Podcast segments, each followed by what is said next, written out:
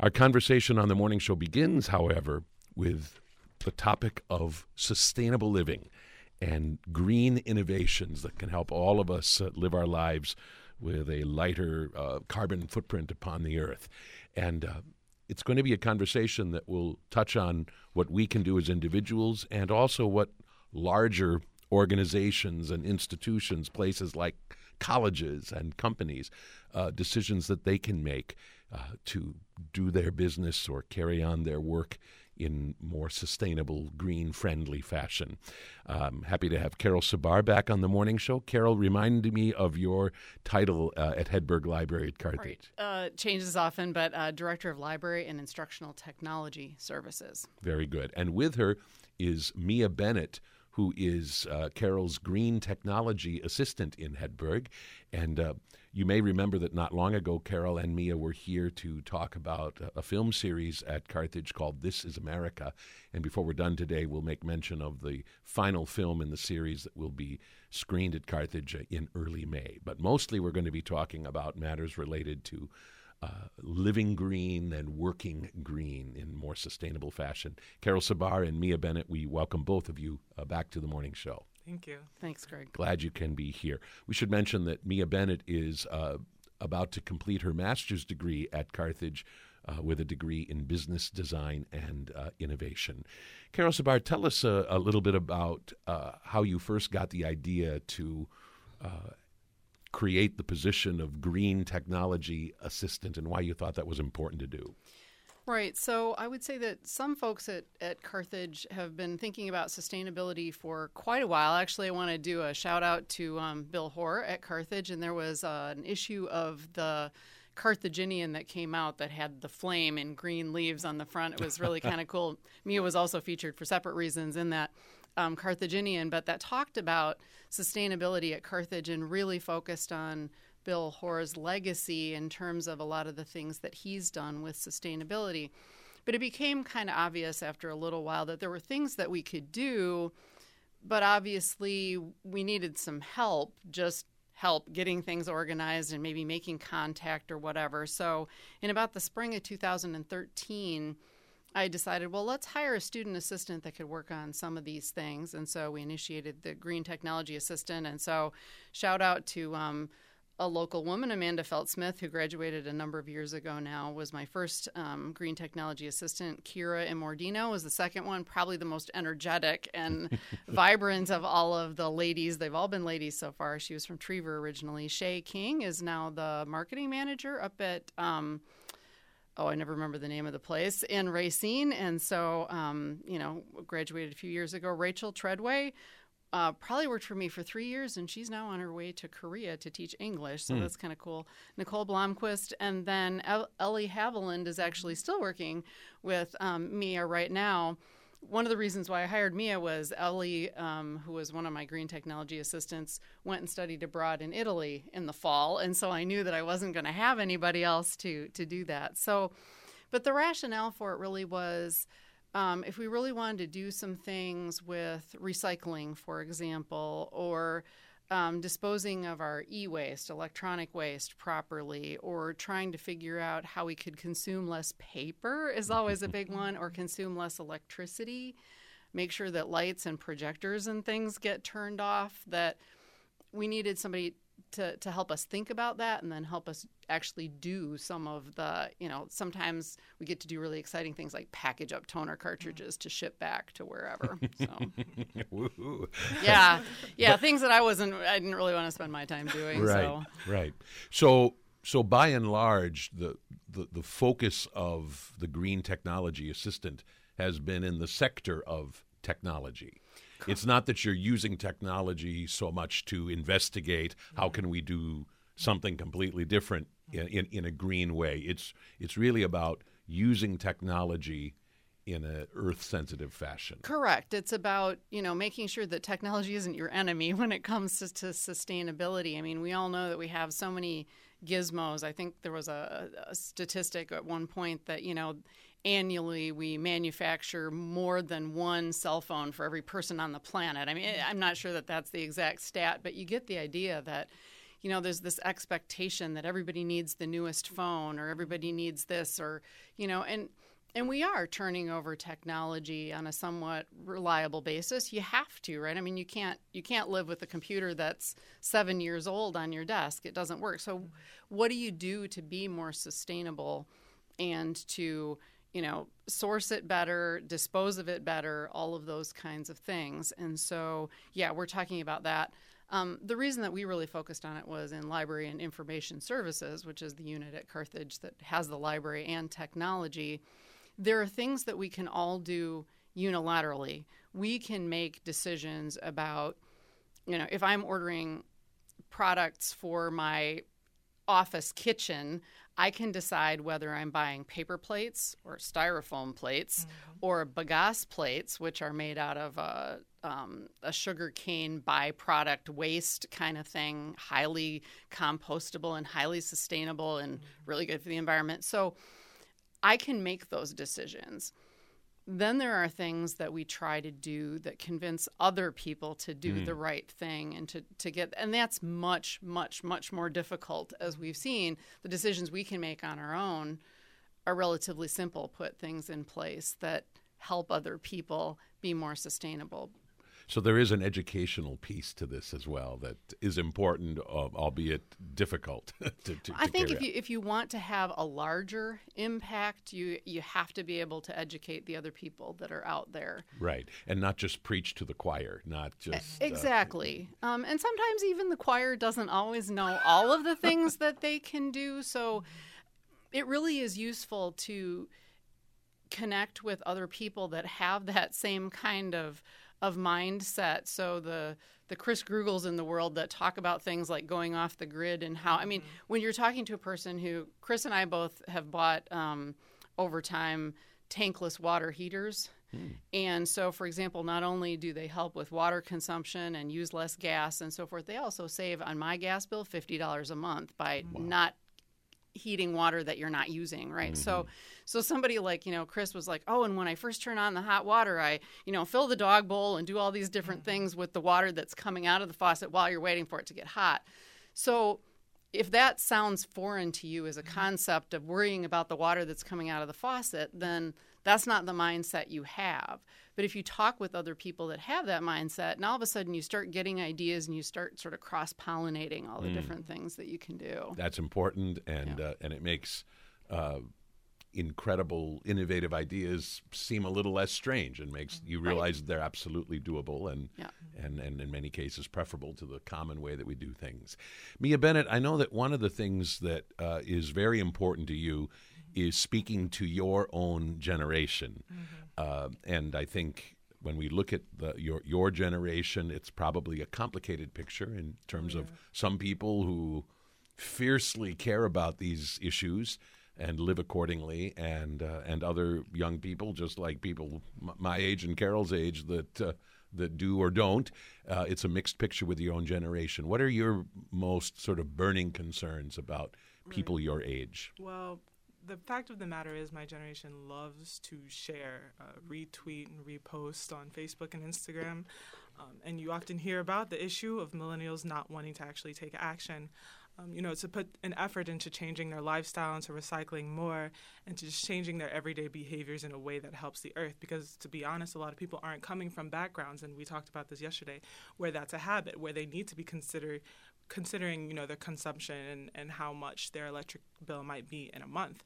Um, and I think the real difference between the generation before us, who did a lot more of the walking, you know, and the walking and the talking than just or than just the talking, is that we trust the institutions way more than your generation did at our age. You know, the man, um, we see those institutions as kind of like a position of power and influence, and we want to infiltrate that and make changes at that level mm, but there's a disconnect from having these like sometimes lofty goals and taking action on the ground level. And so that's what we've been kind of trying to figure out. How can we get the students at Carthage to not only have these lofty goals and wanting to make changes in the higher ups, um, but also changing their everyday life? Because it does seem a little hypocritical to say that you care about sustainability and the earth, um, but then you're taking 45 minute showers every day.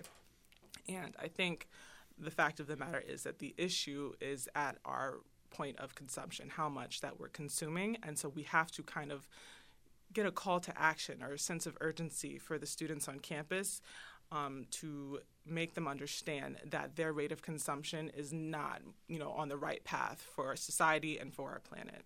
Mm. Mm-hmm. And of course, it's the kind of it's that's the kind of news that nobody welcomes right. hearing, and yet it's it's uh, it's that uh, famous inconvenient truth that Al mm-hmm. Gore talked Absolutely. about in his groundbreaking documentary, and something that all of us have to come to grips with in in one way or another. So let's talk through some of the green initiatives that have been uh, sort of put together at Carthage. Uh, uh, within the auspices of what you do, Carol, and with your green technology assistants like uh, like Mia Bennett. What would be several examples uh, that you think have been especially interesting and effective? So early on, we made a few um, policy changes, if you will, or practice changes. One was that we set up so that the computers on campus and the various computer labs automatically shut down at you know, midnight, 1 a.m., whatever, just in case nobody remembered to shut them down before they left. And then we used to have, you know, a student go around and turn on all the computers in the morning. We don't do that anymore. We mm-hmm. figure that, you know, when somebody sits down, it might not be till noon that someone mm. sits down and turns on that computer. So why have had it running for you know four hours sitting there? So we we don't do that anymore. We also set all of our printing um, on our public printers to be double sided by default. So you have to work a little harder if you mm-hmm. want to, you know. And we tried to indicate to faculty, for example, don't. Um, this is you know it's it's an uphill battle, but don't collect stuff on paper collect it electronically that's one if you are going to collect it on paper at least let the students print it out double sided don't make them print it one, single sided because that's you know twice as much paper my favorite one um, that we did was we were kind of struggling with what do we do with all these leftover toner cartridges and so we found um, an institution, uh, a company out of Milwaukee, Environmental Innovations. I think they've recently changed their name to Oasis, mm-hmm. but um, and they remanufacture cartridges um, at their place in Milwaukee. So it's, you know, like quadruple sustainable. It's good for a local business. Um, the carbon footprint is lower because you're not shipping cartridges from California or China or somewhere else. Mm. They're coming from a local place.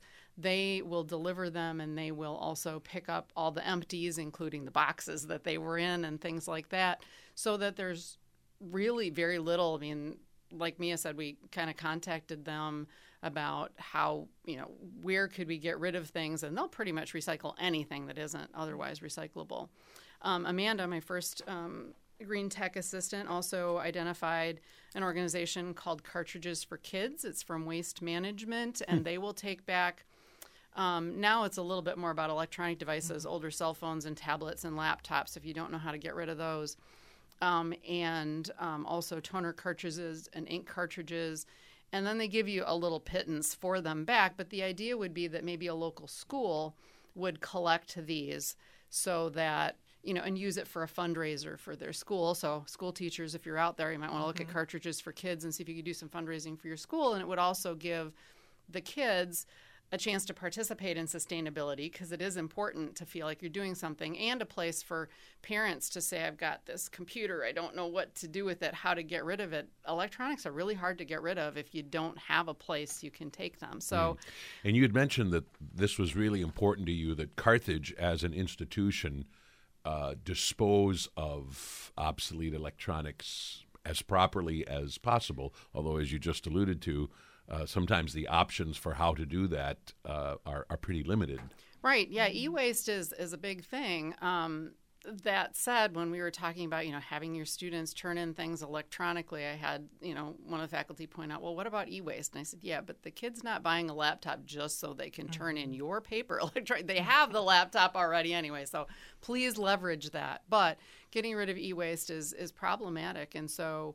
Um, periodically there are lots of vendors that would love to come in to, to various industries or schools or whatever and take care of your e-waste because they have ways to recycle it and make money out of it but you want to make sure that the company really does deconstruct those and not ship them overseas or something and so they end up mm. you know on a beach in india um, you know leaching toxins into the ground or whatever, which is part of the concern with electronics. Right. And so that's also the kind of thing that, for instance, a green technology assistant is helping you mm-hmm. with, is investigating those kind of matters? Correct. Actually, uh, Mia did some work. We're really kind of excited about this for the institution with the folks from Focus on Energy, which shout out to the people listening today. Google focus on energy, mm-hmm. consumer you know, free products or whatever. If you need LED light bulbs and you haven't asked for any in the last three years, Focus has a thing. You just go online, fill out your thing, and they'll send you a box of you know stuff. Um, but they also have a program for institutions where they'll have like engineers come in and Mm-hmm. We're going to be doing some replacements in our server center over the summer, and so kind of excited to you know get the engineer to come in and say. So people would be familiar with the programs that a place like Focus has for your refrigerators, right? Before mm. your refrigerator breaks, when it's an old really energy hungry mm-hmm. refrigerator, they want you to get rid of that refrigerator and buy a newer Energy Star you know, more efficient refrigerator that won't consume as much electricity. And so they may give you a $50 rebate for your old refrigerator, right, to turn it in. So they have bigger programs like that at institutional levels where if you change out your air conditioner unit for your entire you know company or your entire building then they will help with incentives to um, investigate what the better replacement products are, but then also incentivize you to do that trade out before your conditioning dies. Right. Yeah. Is is part of your role, Carol, uh, an advocate for these issues? For instance, to to other people at Carthage. I mean, for instance, to whoever it is that buys refrigerators for the cafeteria or or other other other parts of the campus that aren't obviously under the direct auspices of of the library, but but making decisions every day that impact on exactly the issues you're talking about. Is that part of your role, or do you see your role in that way? I think that's evolved a little bit, but I think that in the last couple of years, and Mia can talk about this, we've been doing better at connecting with other areas of the college as as we know that people will listen. Um, again, back to Bill Hoare, he and I have been talking about this for a long time. But as as people change and you know different folks come in, so um, yeah, we've been connecting more with other folks, trying to connect them with resources. Right, Mia. What would have been the most important points of focus for the work that you've done as mm. Carol's Green Technology Assistant? So far, I've just been working to find avenues of collaboration, like Carol said, with or- other organizations on campus, because I think change happens kind of a level above. The higher you go, the more influence you have, especially mm. when it comes to changing students' behaviors. So I think that I mentioned there's a natural connection between uh, sustainability and social justice. So I've been trying to reach out to the avenues um, at Carthage relating to diversity, equity, and inclusion um, because there isn't a natural discon- uh, natural connection between those two efforts. But either way, those people definitely have a sense of urgency about something, and kind of combining the goals of trying to be a little bit more environmentalist um, and having a concern for the people that can only put society down the right path, right? So um, I think that right now students have an issue with confusing their basic needs. There's water, food, and shelter, but there's also technology and money and convenience. Um, and if you have access to something, our students are going to consume it. You know what I mean? Um, so we have to create that sense of urgency, like I mentioned, which includes maybe making things more expensive or reducing students' access to these resources, which is why Carol mentioned, you know, shutting down computers more often, maybe reducing that access.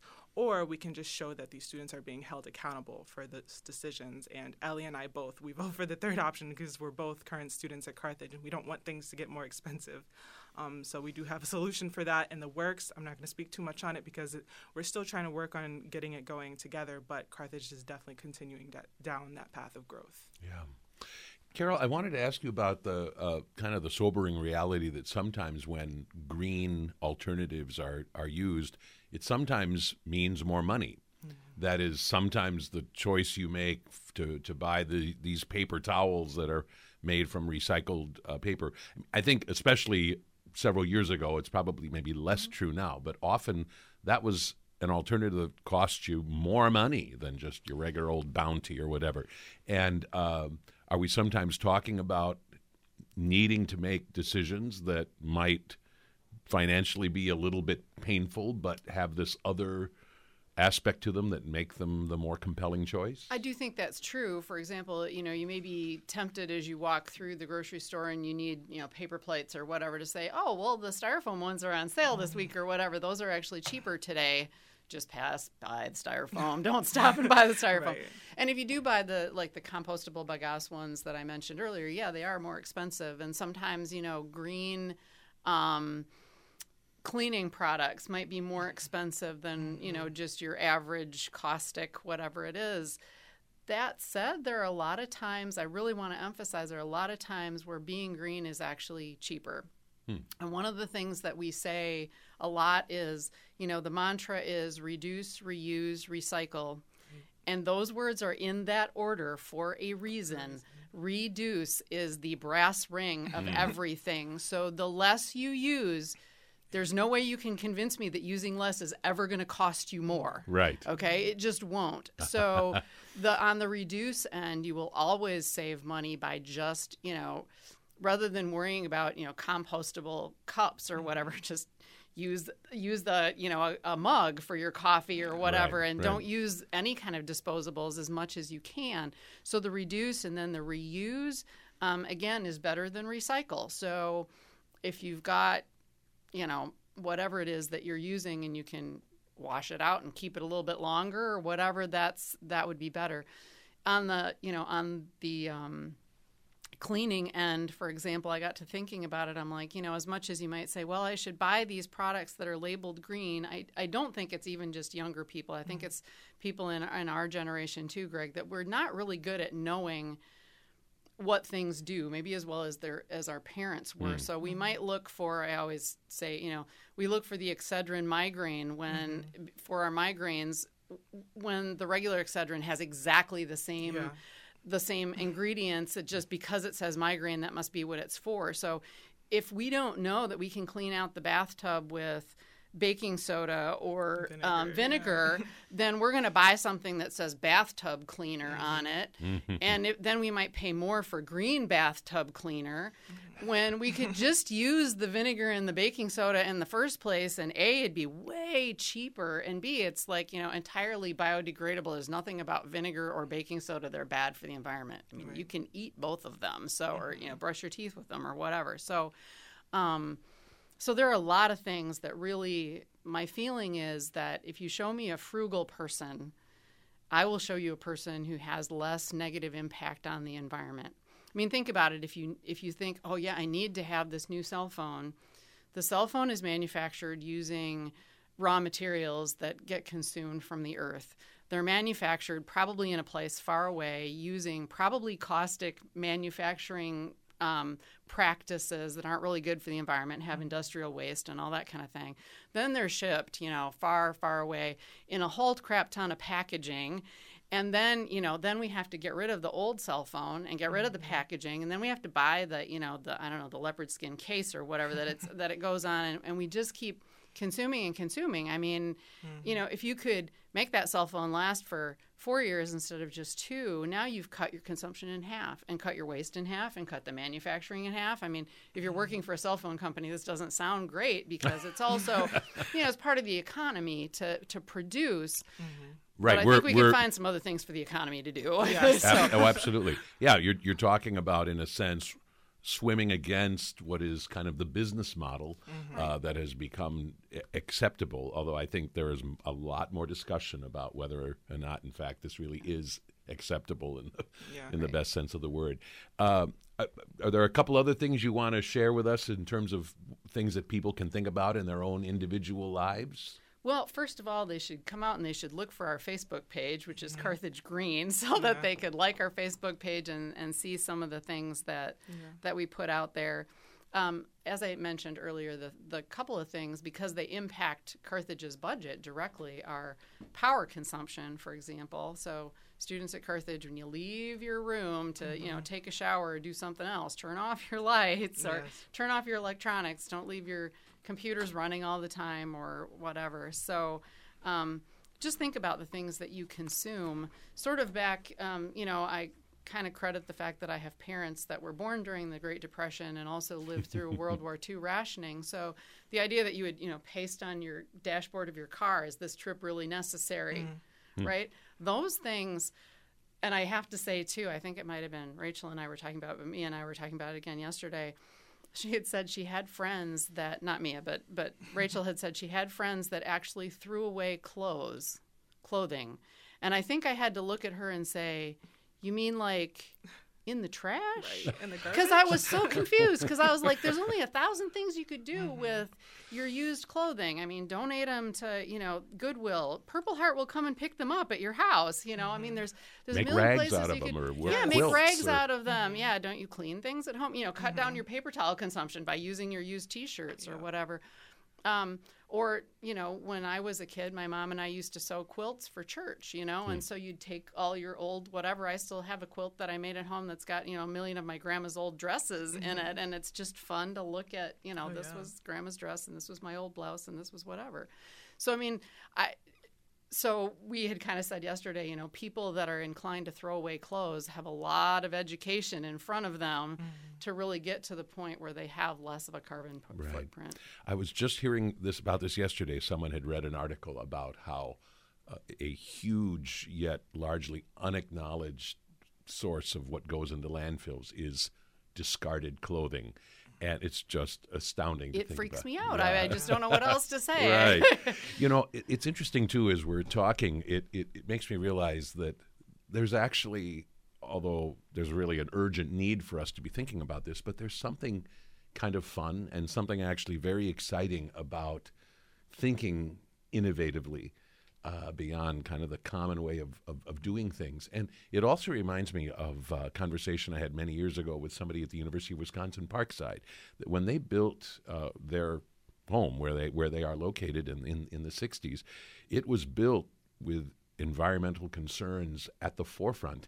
And uh, whoever this person was, I don't remember even what, what our conversation was about, but uh, he, I think it was for the construction of the Rita.